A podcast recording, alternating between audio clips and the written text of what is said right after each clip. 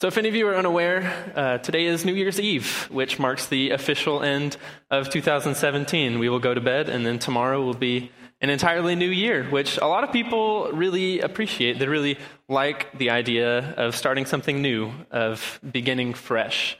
Uh, but for me, I, I, never really viewed it that way. Uh, for me, the year is spent trying to get into a rhythm, into a pattern, trying to get uh, down into my groove so I, so I can act and a new year kind of disrupts that, I think. I have to start over, especially in college. I'll have a new semester with, with new professors and new books, new classes. And so that was always a little daunting for me. And, that, and don't get me wrong, I, I still make New Year's resolutions. Uh, I would be willing to bet that I am one of the world's best New Year's resolution setters. Uh, I have started about 50 of them. Uh, I have yet to finish one, uh, but 2018 is looking like my year. Um, Really, if, if I had kept every single one of my New Year's resolutions, uh, you'd be reading about me in the news as the most muscular and well read FBI agent to ever walk on Jupiter. Um, I, I have set some big goals for myself when it came to New Year's, uh, but I, I, always seem to have some trouble finishing. And, and I know that's, that's not anything new. I'm sure you all have experienced that because really, we're, we're just not very good at, at finishing. And really, I, I failed at some, some, pretty important goals, I think. Uh, one, one, of the most common resolutions is Bible reading. You know, you want to work your way through the entire Bible this year, but you get through Genesis and you're feeling good. You remember all the stories, and you go through Exodus, and you remember VBS days and the stories from your childhood. And then you get to Leviticus, and your head hits the table. Uh, you're falling asleep and you get to Numbers if you're really lucky, and then it's just all over from there. Those two books are where that resolution goes to die, let me tell you. And then maybe you're one of those that, that your resolution is to work out to get a little bit healthier this year. And you'll go through this month, uh, you might start a new gym membership, maybe buy a new piece of exercise equipment, you're waking up early, you're, you're hitting it hard, you're doing good. And then February hits, life picks up a little bit, maybe go on vacation, spring break, and exercise is one of the first things to fall out of your daily routine. And if you're one of those who wants to read more, you might have bought some books, you're ready to become well learned, and you figure out it's way, way easier to just turn on the TV, and sometimes a lot more fun. See, I don't say all this to discourage you, because I failed at all three of these resolutions. See, resolutions are interesting to me because we look at a new year and we look at our lives and ourselves and we know that change would be a good thing. And we set out to make that change. We make goals for ourselves. But as the year progresses, we tend to gravitate back to these points in our lives where life was last comfortable. We begin making a change that disrupts our lives in some ways. But slowly, we go back to where we started. And that's so interesting to me. Research says that about 80% of New Year's resolutions will fail by the second week in February. Of the 52% of Americans who make New Year's resolutions, only about 9% at the end of the year say they feel they have been successful. And you see t- statistics like that, and you have to wonder why. What is it about us that makes us so bad at finishing things? And really, I, I, think I have the answer, and it's not fun to hear. And I should say, I'm very sorry if this offends you. That's not my intent. But if it does, just track with me to the end of the sermon here. I really think it's because people are just plain lazy. We are.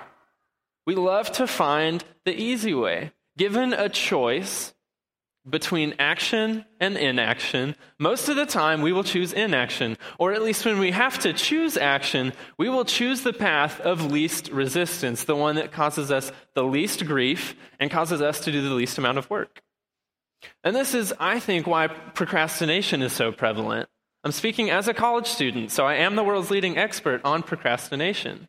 This is rampant. We leave things off till tomorrow. We think that today should just be about today, and tomorrow is always the best time to start things. Have you ever been thinking, I really could be doing this right now. This is my day off. Or I really should be doing this. This list is growing long. But I've been hard at work all week. I'm really exhausted. I was up late last night. The kids were terrible. You just want to take that time for yourself. I get that. And I think there are different reasons for, for why we choose laziness. I think that in a lot of ways we fear change of any kind. You know, sure, a lot of people are, are afraid of failure, but success can be just as intimidating for some people because that's still a change, that's still a disruption to your life. Or for some people, a situation just seems a little too hopeless for any work to be worth doing. What does it matter if I do this work? It's not going to change.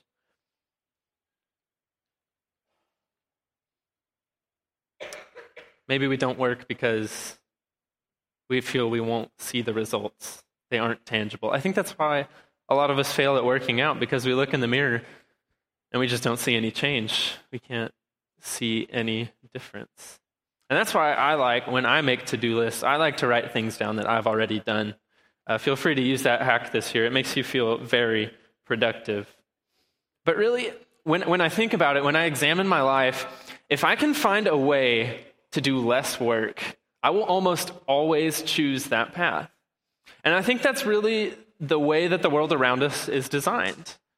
We're all about speed and comfort and ease and convenience. If you think about the remote control that was invented to save you two steps to the TV, instead we just point a box to change the channel.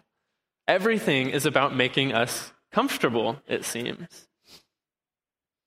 And I know this sounds kind of negative, but I, I really don't intend that. What I, what I really want to get at is that I think we get down to the root of who we are as people in that one word comfort. Human beings crave being comfortable, and any disruption to that comfort comes as a huge shock, and we resist as hard as we can. That is why so many resolutions fail, because it is so easy not to change, and it is uncomfortable to make those changes. When we're working out, it is always easier to hit snooze on your alarm, to go back to sleep, and to get a little bit more rest. When you're trying to read a book, it is easier to put it down, turn on the TV, and save a little bit of brain activity. It is always easier. And I don't think that's necessarily a new problem. I don't think that's a product of what is around us. I think this was reflected biblically. If you think about the Israelites, as they were escaping from Egypt, they had the exact same problem that we do. If you'll turn to Exodus chapter 14, uh, that's where our reading is going to come through today. We're going to see this exact same problem reflected in the Israelite people. Uh, we're going to be beginning Exodus 14, verse 5. When the king of Egypt was told that the people had fled, Pharaoh and his officials changed their minds about them and said, What have we done? We have let the Israelites go and have lost their services.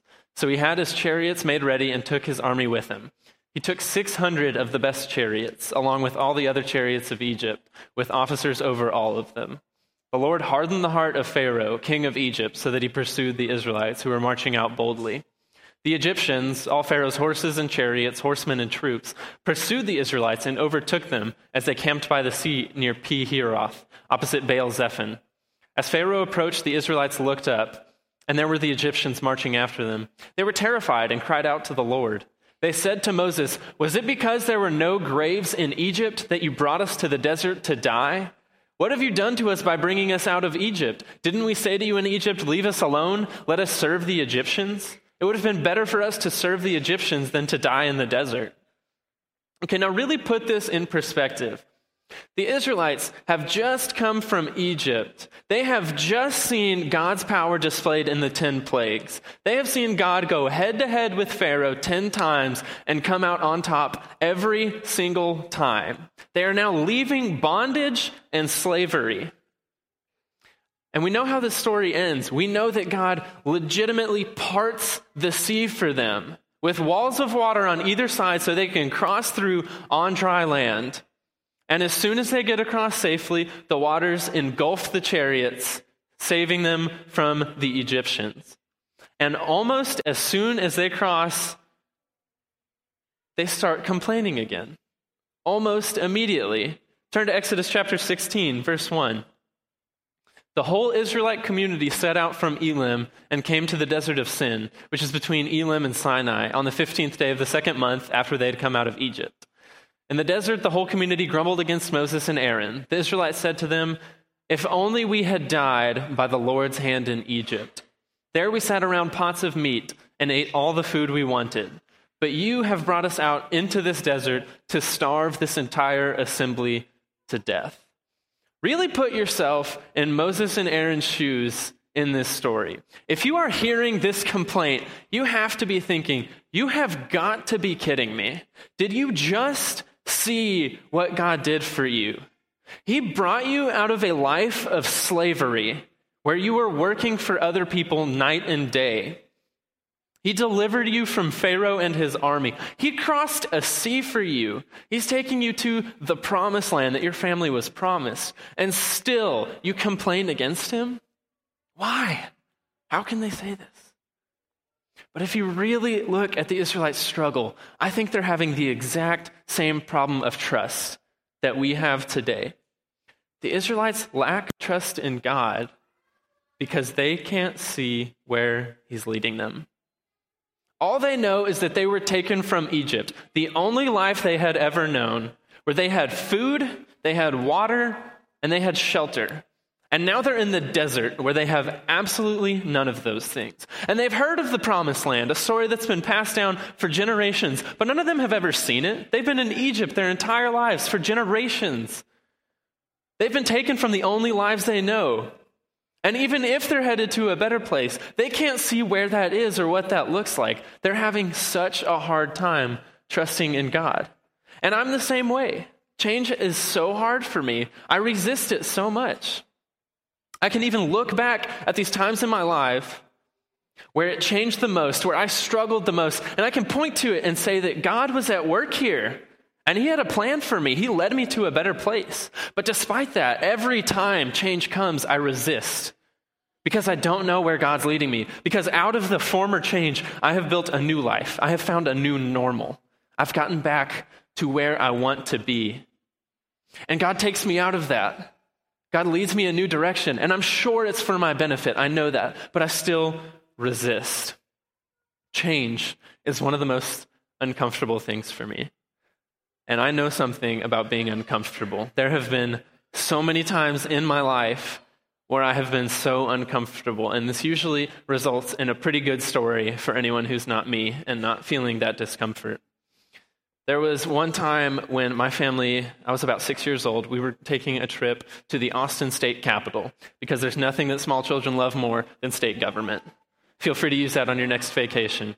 So we were going to the, to the state capitol building, and if you don't know, on one of the floors there, there's an artifacts hall in the middle of a museum, very dimly lit place. And so we were there, we were looking at the artifacts, and I see across the way a mannequin standing in front of one of those displays.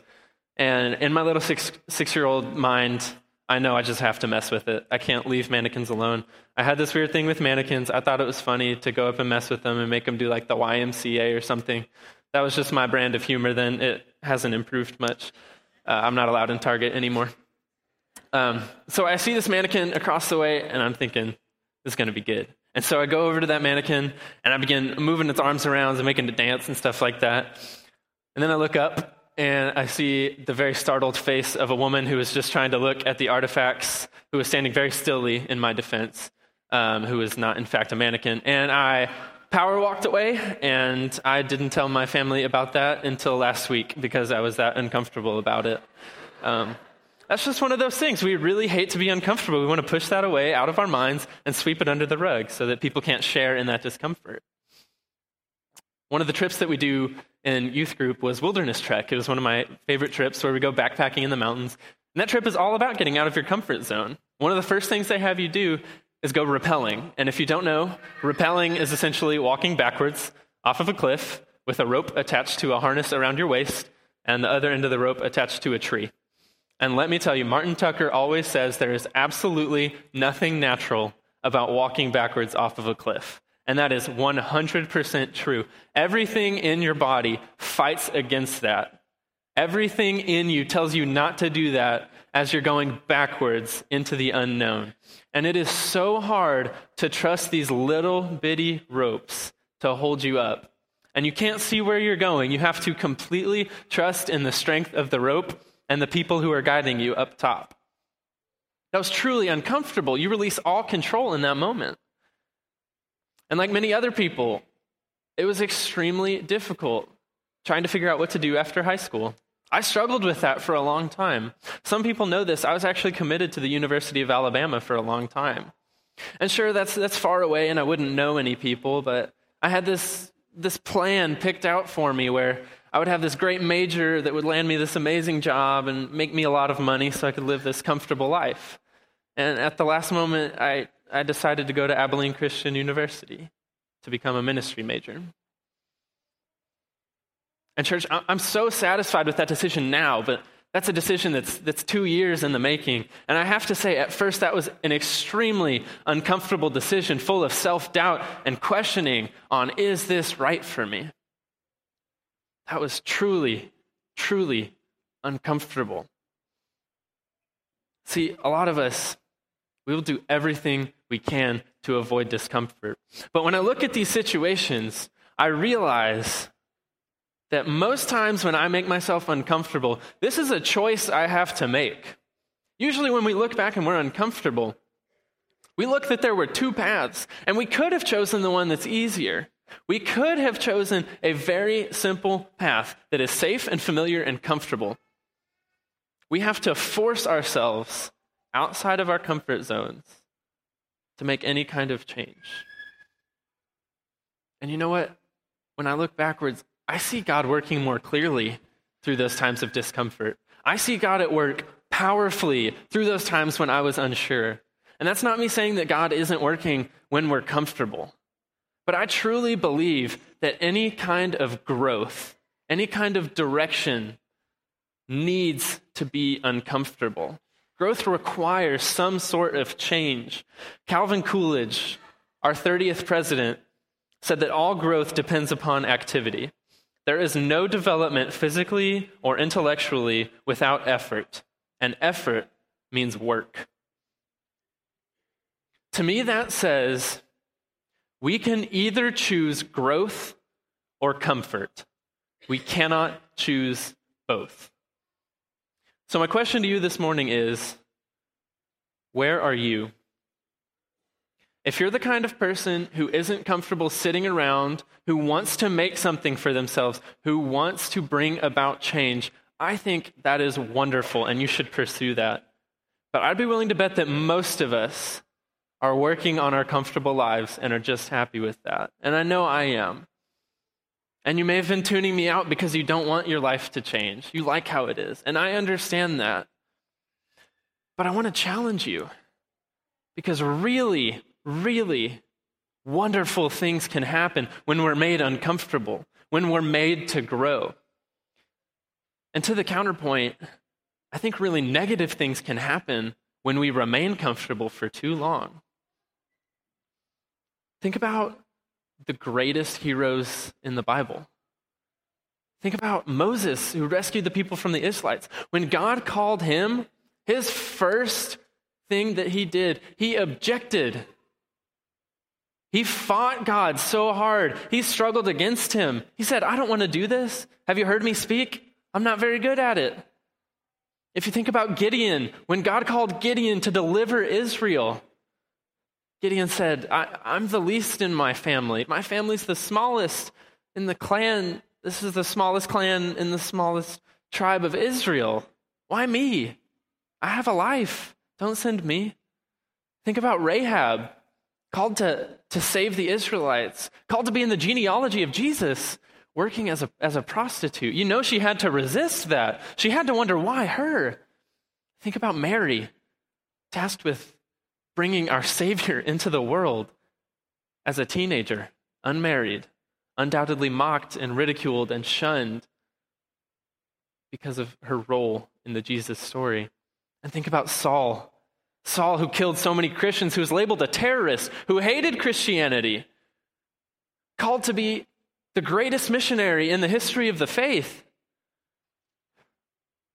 Think about all these changes. These had to be uncomfortable for all of them, but they had a choice. They chose to follow God, they chose to be uncomfortable. Think about if they had chosen alternatively. Think how differently their stories would have been, or if we would even still be reading these stories, if they would even be in our Bibles.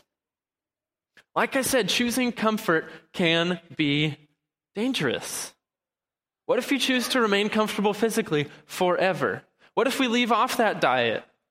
What if we stop working out altogether? We just stay still all the time. Your health will fade rapidly. We know that's bad for us, but it's so comfortable. If we stay comfortable financially, we've built a life, we work hard, we need to hang on to our money. We rob ourselves of the joy of giving that God has called us to.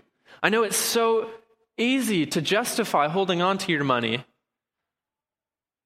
The economy's bad, or money's tight right now, or we really need to do this thing. And you know, I know people need the money, but I need it too. I, am the best at justifying holding on to money. I, I get it, but that's, that's not what we're called to do. We're called to challenge ourselves. And we know that God provides, but we still hold on all the tighter. If we remain comfortable relationally, if we stay with the same group of people our entire lives, we miss out on one of the most important aspects of being a Christian, and that's growing in community. I think God puts people in our lives for us to greet, for us to walk with, for us to struggle with.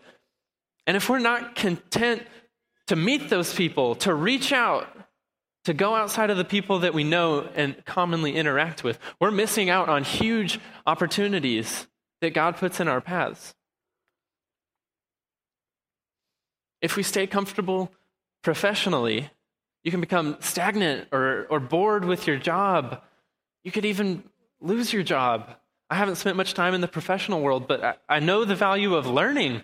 Learning is so important, and I love to do it. I think there's, there's nothing easier to make yourself grow than to, to gather new information, and there's so much out there.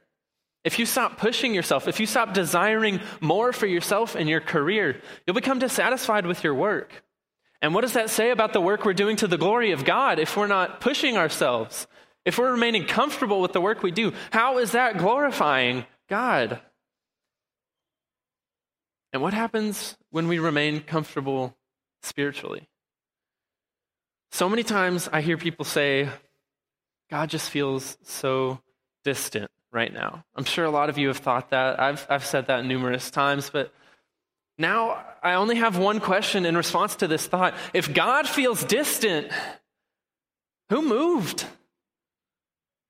When we say that, that God feels distant, the implication that we have every time is that God has chosen to remove himself from us. We never accept that blame when we say that God feels distant. We say that in this challenging time, God is choosing to hide his face. He's not here anymore. But I think it's time we recognize that problem. God does not draw away from us. What I think is truly happening is that we're putting our spiritual lives on cruise control. We've stopped pushing, we've stopped growing.